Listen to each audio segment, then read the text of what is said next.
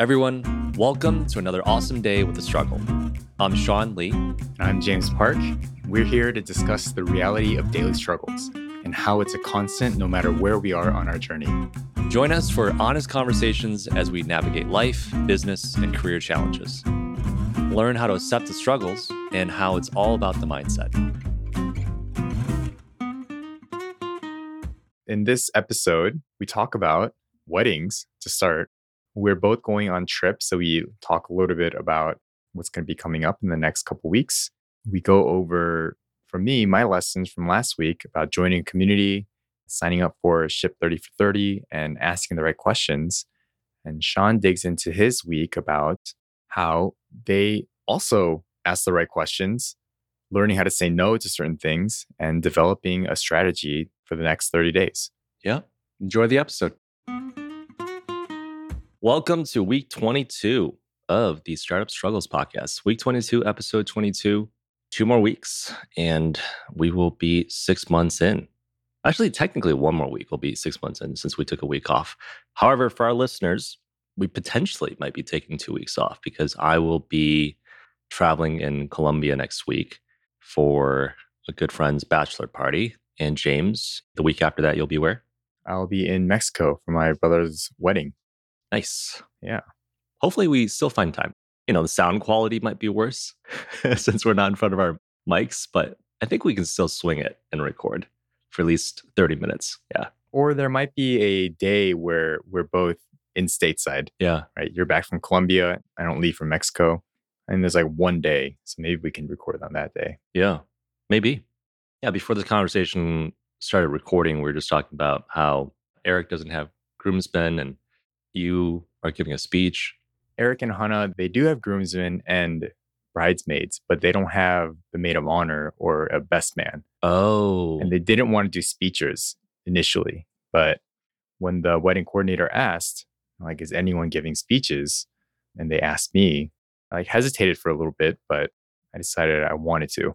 yeah. It's like you never actually get to do this for your brother. So I just wanted to take the opportunity to do that. But they are having a very kind of like you, we're talking about how it's like unconventional, right? They didn't really want to do uh, a, a standard, like each of the parents are supposed to say something. There's supposed to be like some kind of ceremony where they gather together and either like pour sand or like light a candle together, or, you know, there's like those kinds of things that, happens at weddings, but I don't think they're doing any of that. Are they doing any like Korean stuff? Like, what's it called? Hanboks? Yeah, no, I don't I don't think so. I don't think they're going to be doing that either because it's a destination wedding and so to pack all that stuff and Yep. it's just a hassle. All right. So there are groomsmen bridesmaid. All right. So I won't shit on that too much. I'm just kidding. no, no, no. I, I was I was just telling James that for my wedding, I didn't have uh, any groomsmen or bridesmaids because one Mink's like kind of girls grown up were just from her community were just like too deep. Like like ten people.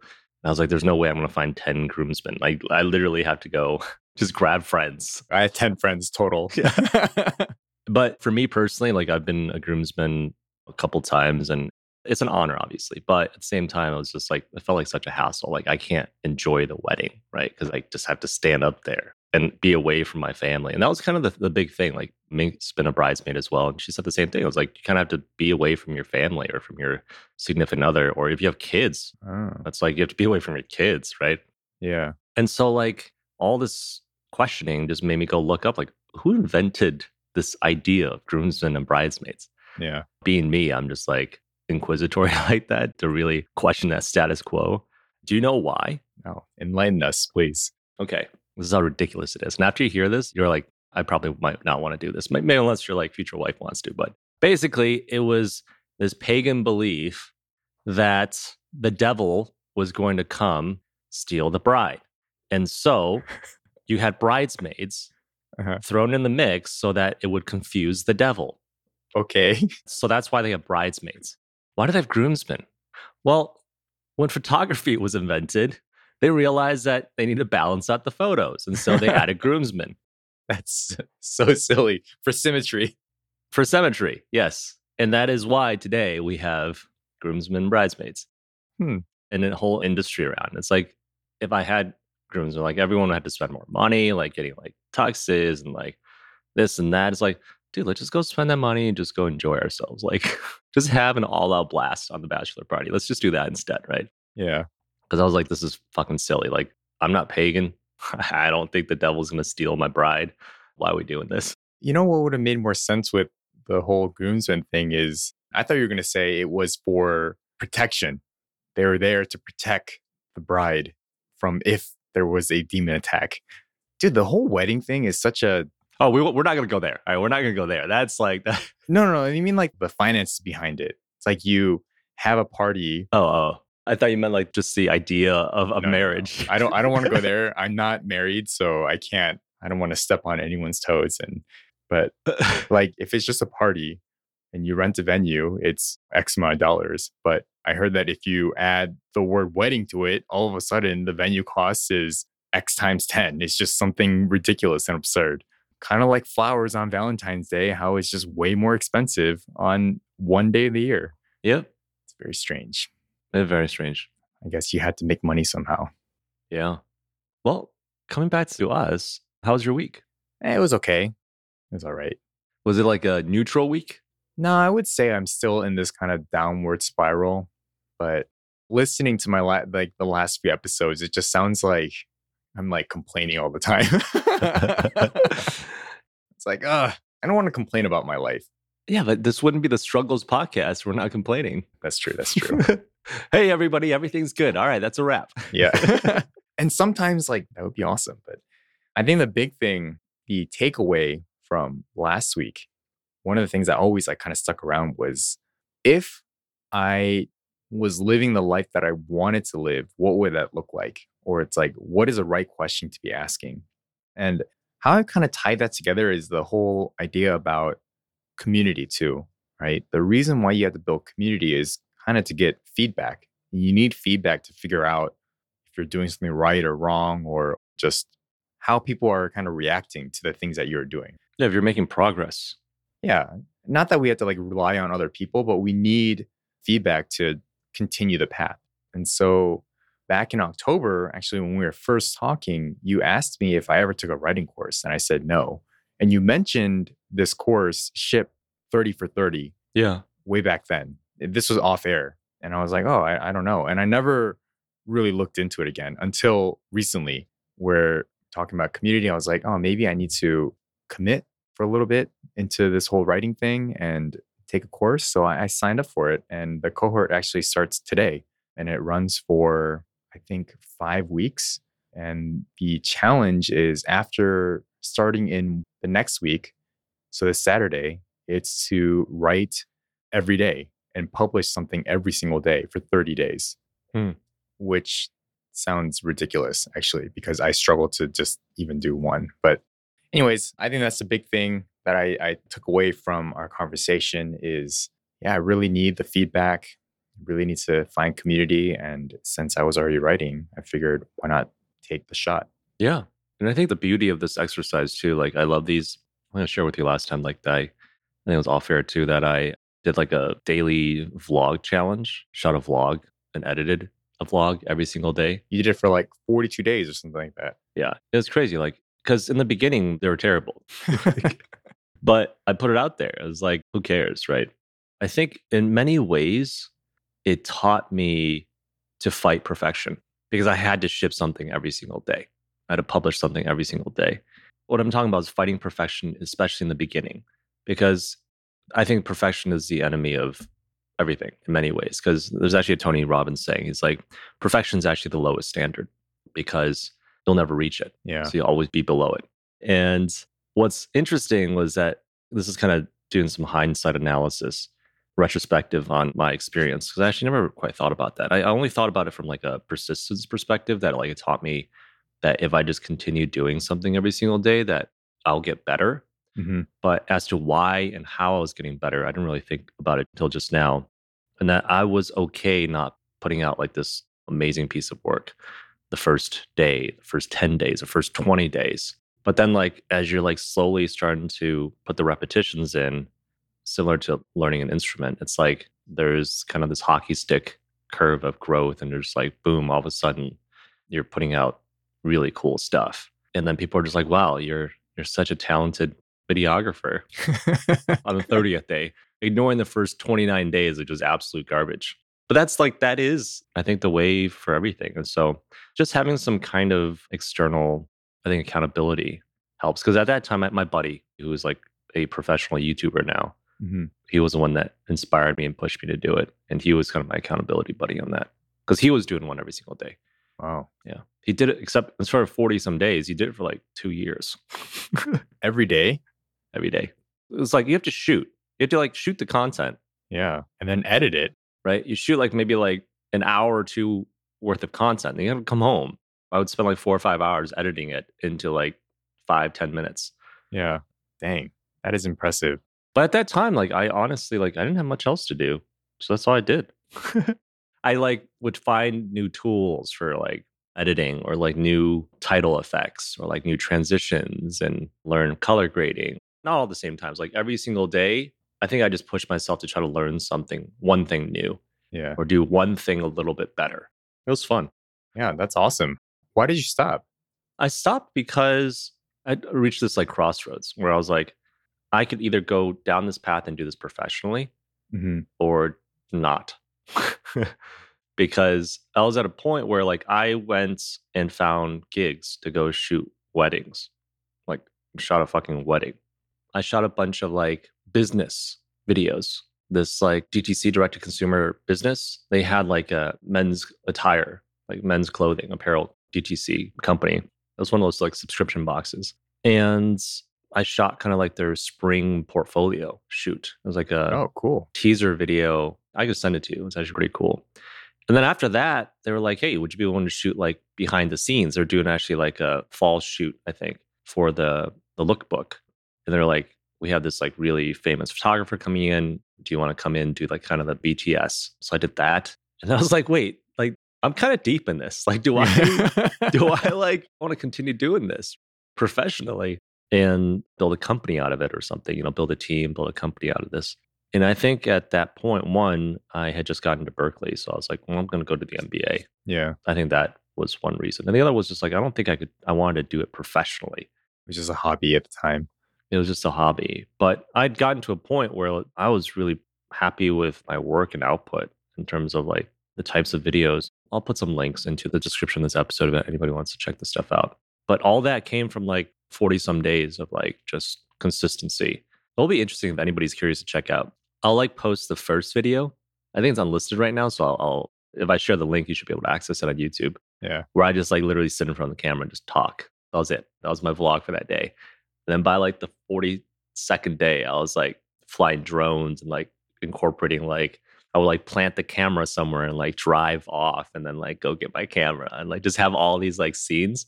I remember now too, like kind of the next step in terms of where I want to progress was storytelling. Instead of just like a random vlog, like there's actually like a narrative to that day. And so that requires a lot of pre-planning, planning out my shots, shit like that. And then working that into post-production so it's all cohesive and whatnots. And I started like trying to watch videos, a masterclass from Hans Zimmer. He's like a very famous cinematographer and storyteller. And there was like all these books I had to read. And I was like, I don't have time for this shit right now. and clearly that was kind of a signal for me. It's like, all right, I think I've gotten to a place where like I feel very comfortable. And to this day, I mean, I helped my buddy shoot a my buddy Bao shoot like a music video for his song Perpetual Heartbreak. And I was just like, wow, that's cool that I could do that. Like he asked me one random day, I think it was like a year and a half ago. He's like, hey, can you help me shoot this music video? Just one continuous drone video of me flying from his loft inside. And then he like sits on the windowsill and then I'm just flying past him. And as I go out, you think you're like just this is just an indoor shot. Then it, like it goes out and then it curves around and arises and you see like downtown LA. It's like just one continuous shot. Oh, cool. It took like 13 takes, but after I was like, this is fucking dope. Like I could do this. Yeah. And it was just fucking dope. Cause he had a vision for it, right? As the artist and the producer, he had like the vision for it. And then as the camera person, as a videographer, I I had the quote unquote skill sets to execute it. That's enough. Like I'm gonna be honest, like that feels it was worth it. Like I did enough where I know I have transferable skills that I can transfer into some other artistic area or whatnot. Even though I think initially at the time it felt like kind of a waste, it's not. That's interesting. It's like after a while, when you're pursuing something, you kind of have to learn how to say no. And a big part of saying no is not only to what other people ask you to do, but what you want to do. You have to select one thing that you're going to pursue for some time, commit to it, and just go after that. Yeah. And just like give it, I think 30 days is a pretty decent, and you know, you can break it up 30 days over like six months or just 30 days straight. And maybe this is like the takeaway like giving something 30 days, I feel like is a good enough try to know whether or not this is something you truly want to pursue or continue. Yeah. Maybe it does have to be within a shorter period of time. You published an article 52 days now, right? Over 52 weeks, over a year now, probably a little bit more. But I wonder, you tell me if it's like you don't feel conclusive about it yet because it was like over a longer period of time. Yeah. I'm not sure if I want to continue pursuing writing or not. And I think this next challenge, the Ship 30 for 30, is going to be very telling of if I'm going to continue doing it. I think Yeah. because you're absolutely right. Like over the last year, yes, it's a long commitment. And I wrote nearly, probably almost every single day. Yeah. But there are just some days where it was like, I just kind of sat in front of the screen and looked at the blinking cursor, wrote like one sentence and called it a day. Yeah. Do you know how many words you've written? No, so I thought about doing all the kind of math and to figure that all that stuff out, but I scratched it because it wasn't like it felt like a what's it called? Like a glamour metric that I just kind of wanted to like talk about for the sake of talking, but it didn't make me A vanity metric? yeah, vanity metric, that's what it is. Yeah, but I mean, you could frame it another way. The reason I'm asking is like, you probably have written a book by now. you know what I'm saying? Like when people are like, oh man, I don't know how to start a book, write a book. And looking at it. the average books, the average book is what? I think 50, 100,000 words. Average book word count. Oh, sorry, 70,000. Yeah, 50 to 70,000 words is the average YA novel. Adult fiction, 70 to 120,000 words. You've probably written like two books by now. Maybe. Some of my stuff is pretty short. I also went through a challenge where I tried to write 5x less for a little bit because I read somewhere that the more concise the article is, the easier it is to consume. Hmm. I went through a phase to do that maybe for a month or something. That was hard. Trying to take my first draft and it was 2,000 words long and then to cut it down to 500 words, 400 words, I was like, oh my God, this is fucking difficult. But that was fun. The other thing I think might be pretty cool and helpful for you to help you kind of uncover is what form of writing. Googling this kind of many word kind of book, it's like, oh, well, YA novels are this, adult fiction's that, or nonfiction's this other thing. It's like maybe like your passion may lie in writing, but in a different genre Yeah. or in something else. And I think like Ship 30 for 30, it, I think some of the exercise, like, oh, today write this, tomorrow write that. So it's not like just write, period, every single day. Yeah. I think there's some like topics and whatnot. That's exactly right, too, because I think one of the big problems I've been running into is what am I going to write about? And I think that was kind of a scary thing, too, is I don't know what to write about anymore. I've been writing about kind of mental health, depression, and breaking negative thinking and all that kind of stuff. I don't know if I really enjoy writing about it as much anymore as I used to. And so the other thing I want to find out is maybe it's exactly right, like different genre, different type, different topic. And so, yeah, I'm going to spend the next month, month and a half really. I think the big thing is what this makes me do is committing to it. Hmm. Yeah, like I committed to writing to a year, but I don't know why, but I just felt like I wasn't giving all of it, all of myself to this endeavor, Yeah. which at sometimes it, it did feel like I was like giving everything. It was like fucking pulling teeth to get some articles out. But yeah. yeah, I, I think this challenge is really going to push me beyond what I'm comfortable with. I think it'll force me to ask the right questions. You Mm. know, last week you're saying like, what is the right question? So for a lot of people who are stuck of trying to figure out where they want to go, Yeah. you have to ask the right question. That's right. It's like, I, I don't want to be here, but it's like, well, where do you want to be? Exactly. yeah. And when you asked that question, I was like kind of stumped. I'm like, oh, I don't know. And Yeah. All I know is I don't want to be here. yeah, yeah. But then like where else where do you want to be? And I think even doing that video challenge, what you pushed yourself to do is something different. you took action and you realize after a certain amount of time that, hey, I really like this, but this isn't it for me. I don't want to make this a professional career. And not saying that everything that you do has to become some kind of profession, but it really depends where you want this to go. Yeah. And actually, through that process, I actually met a lot of cool people on the way too, which was interesting. Like, because I had to publish on YouTube, naturally, people discovered the videos. And it was actually just a very interesting process. And, and funny enough, like, not many people watched the videos at all. Hmm. Maybe like 20, kind of like this podcast. But at the same time, it was enough feedback. Like, I have 195 subscribers for my YouTube channels. That's pretty good. And I had some feedback, right? I got encouragement. And that actually is what led to ultimately like those gigs. Like people asked me to do videos and, and things like that. So like, oh, this is really cool. Like, and just never hit me until I put this stuff out there. It was like, oh, like what I'm doing actually is valuable for someone else as well. The skill that I'm learning, I can put it to use somewhere else. So yeah, you might never know what you'll uncover until you try. So I'm really glad you signed up for the class and we'll check in to see how it's going. Yeah. We'd love to just hear that progress. Well, what about you, Sean? I know that you're excited about going to Colombia soon, but how was your last week? Yeah, last week was, oh, I, I remember now. At the beginning of the week, we were talking about how it was like pretty rough. And I think it took a while for me to kind of figure things out before talking to my co-founder Serby about it because I wanted to have more clarity. And this is like a straight up startup struggle where sometimes when your team is in the dumps, when you feel stuck, and by in the dumps, I mean like you feel stuck, like you don't know what to do next. And a lot of times it's not because there's a lack of options, but it's like there's too many options, right? There's too much information, too much input, too many opinions. That's especially as a leader, you have to take a step back and create space to think, to strategize, to digest, not in that order. You should digest first and then think and then strategize, actually in the opposite order, and come up with a plan. And that takes time. And I think that's something that, especially as a startup, is sometimes underappreciated because you're expected to move fast, right? What was it like? Move fast and break things, right? That's like the motto. And I don't think that applies to everything. That probably applies to developments, to certain things, but then like overall strategy and direction. Like sometimes you can't just have indiscriminate action.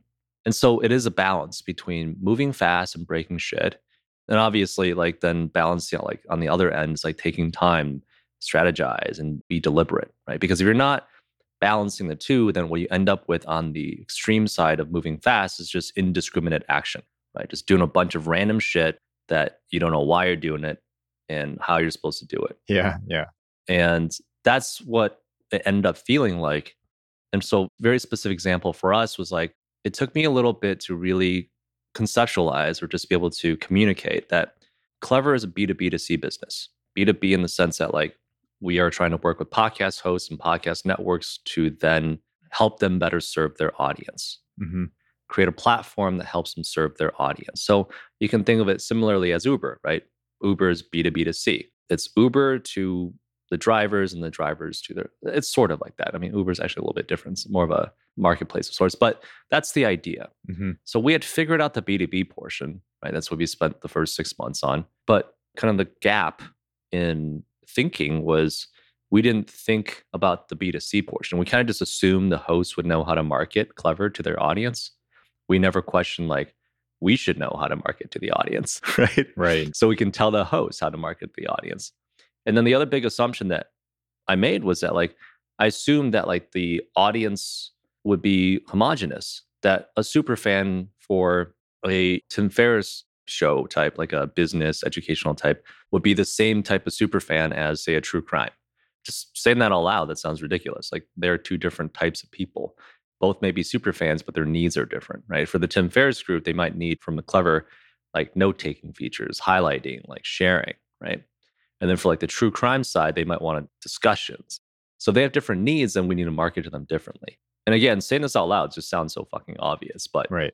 when you're kind of in the pits, you're just like, you tend to overlook a lot of obvious things until like someone literally just points it out to you. You're just like, oh, yeah, that makes sense. Yeah. right? It's nothing like the unknown. It's like literally the most obvious shit. What uh, Farnham Street calls like first principles thinking, which is just taking something really complicated and trying to break it down. So it's like, what are the steps? Like, what is step one fundamentally? That's probably been the biggest struggle for the past month, two months, hmm because A, I didn't know that we had this problem. B, once I figured out we had this problem, I needed time to think about it and create a strategy and plan around it. C, we don't have time right now because we have demo day in like six weeks, right? End of April, where we are supposed to pitch progress to investors and try to raise our series seed. And then D, if I can't communicate it to the rest of the team, then the team is just like, well, if you don't know what the new plan is, let's just continue on the old plan. Yeah. And I'm just like, no, we can't. It doesn't work. Yeah. It hasn't been working. And then like part of the team will be like, well, it hasn't been working because we haven't tried long enough. Hmm. And I'm like, okay, yes, sure, we can always make that argument, but we also have to be adaptive and nimble as a startup. So it's just this constant tussle of like, do we stay course or do we quote unquote pivot or adapt? But if you adapt too much and pivot too much, then you're completely distracted. And so it's just this constant like emotional roller coaster balance of like, what should we be doing right now? Should we be adapting, tweaking, or should we be staying course? And honestly, like nobody can give you that answer except for yourself. And you don't have enough time to figure it out sometimes, but you have to make time at the same time. It's funny. It sounds like you are having to learn how to say no to certain things and also ask the right fucking questions. Yep, that's absolutely right. So yeah, that's what's been going on, and finally have clarity. It's just a realization, and then being able to communicate that like we need to figure out the B two C portion. We need to do more research and figure that out because we don't know what our customer ultimately needs. That B two C portion of the customers, we have two customers, then it's going to be an uphill battle anyway. So we have this dual prong approach right now where I'm working on the top down customer acquisition piece, which is working with podcast hosts to acquire their customers, right, their listeners. And then our new team member, our community managers who came on, they're doing the bottom up approach. They're going to the communities first because we kind of know what genres we want to try to figure out, we want to target, and then find the most active listeners or users in those communities and try to engage them so that we can somehow just meet in the middle between the two strategies. So that's again, being able to say that just feels good because we have clarity as to like, all right, we're going to move north together. Seems like a good plan. Yeah, the two wheels are going to turn in the right direction, same direction, so we can move forward. Basically, Yeah. that was my week. I think for both of us, we have trips coming up, so there's some healthy dose of distractions of just planning for the trip, shit I need to do, like forms I need to fill out, and then just trying to spend as- as much time as possible with the family this past week before I leave. And so that was really good. I think being able to have more time to spend because the mentor meetings were done, just having more time to spend with the family has been really, really healthy. Yeah.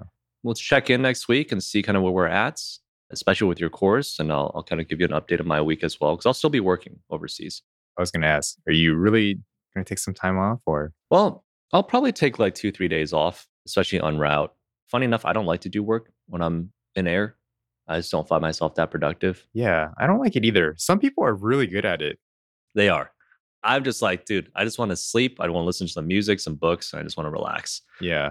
I'm excited for both of us having some clarity as like wh- at least what the next 30 days is going to be like. Because in some ways, it's like planned out for us, Yeah. right?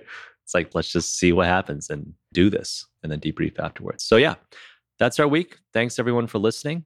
We will hopefully continue next week, no doubt. And we'll definitely continue after the trip. So, don't worry, we're, we're, we're still going to be here. yeah. We'll be back, but it might be a little spontaneous. Yeah. All right. Thanks for listening. Have a great week.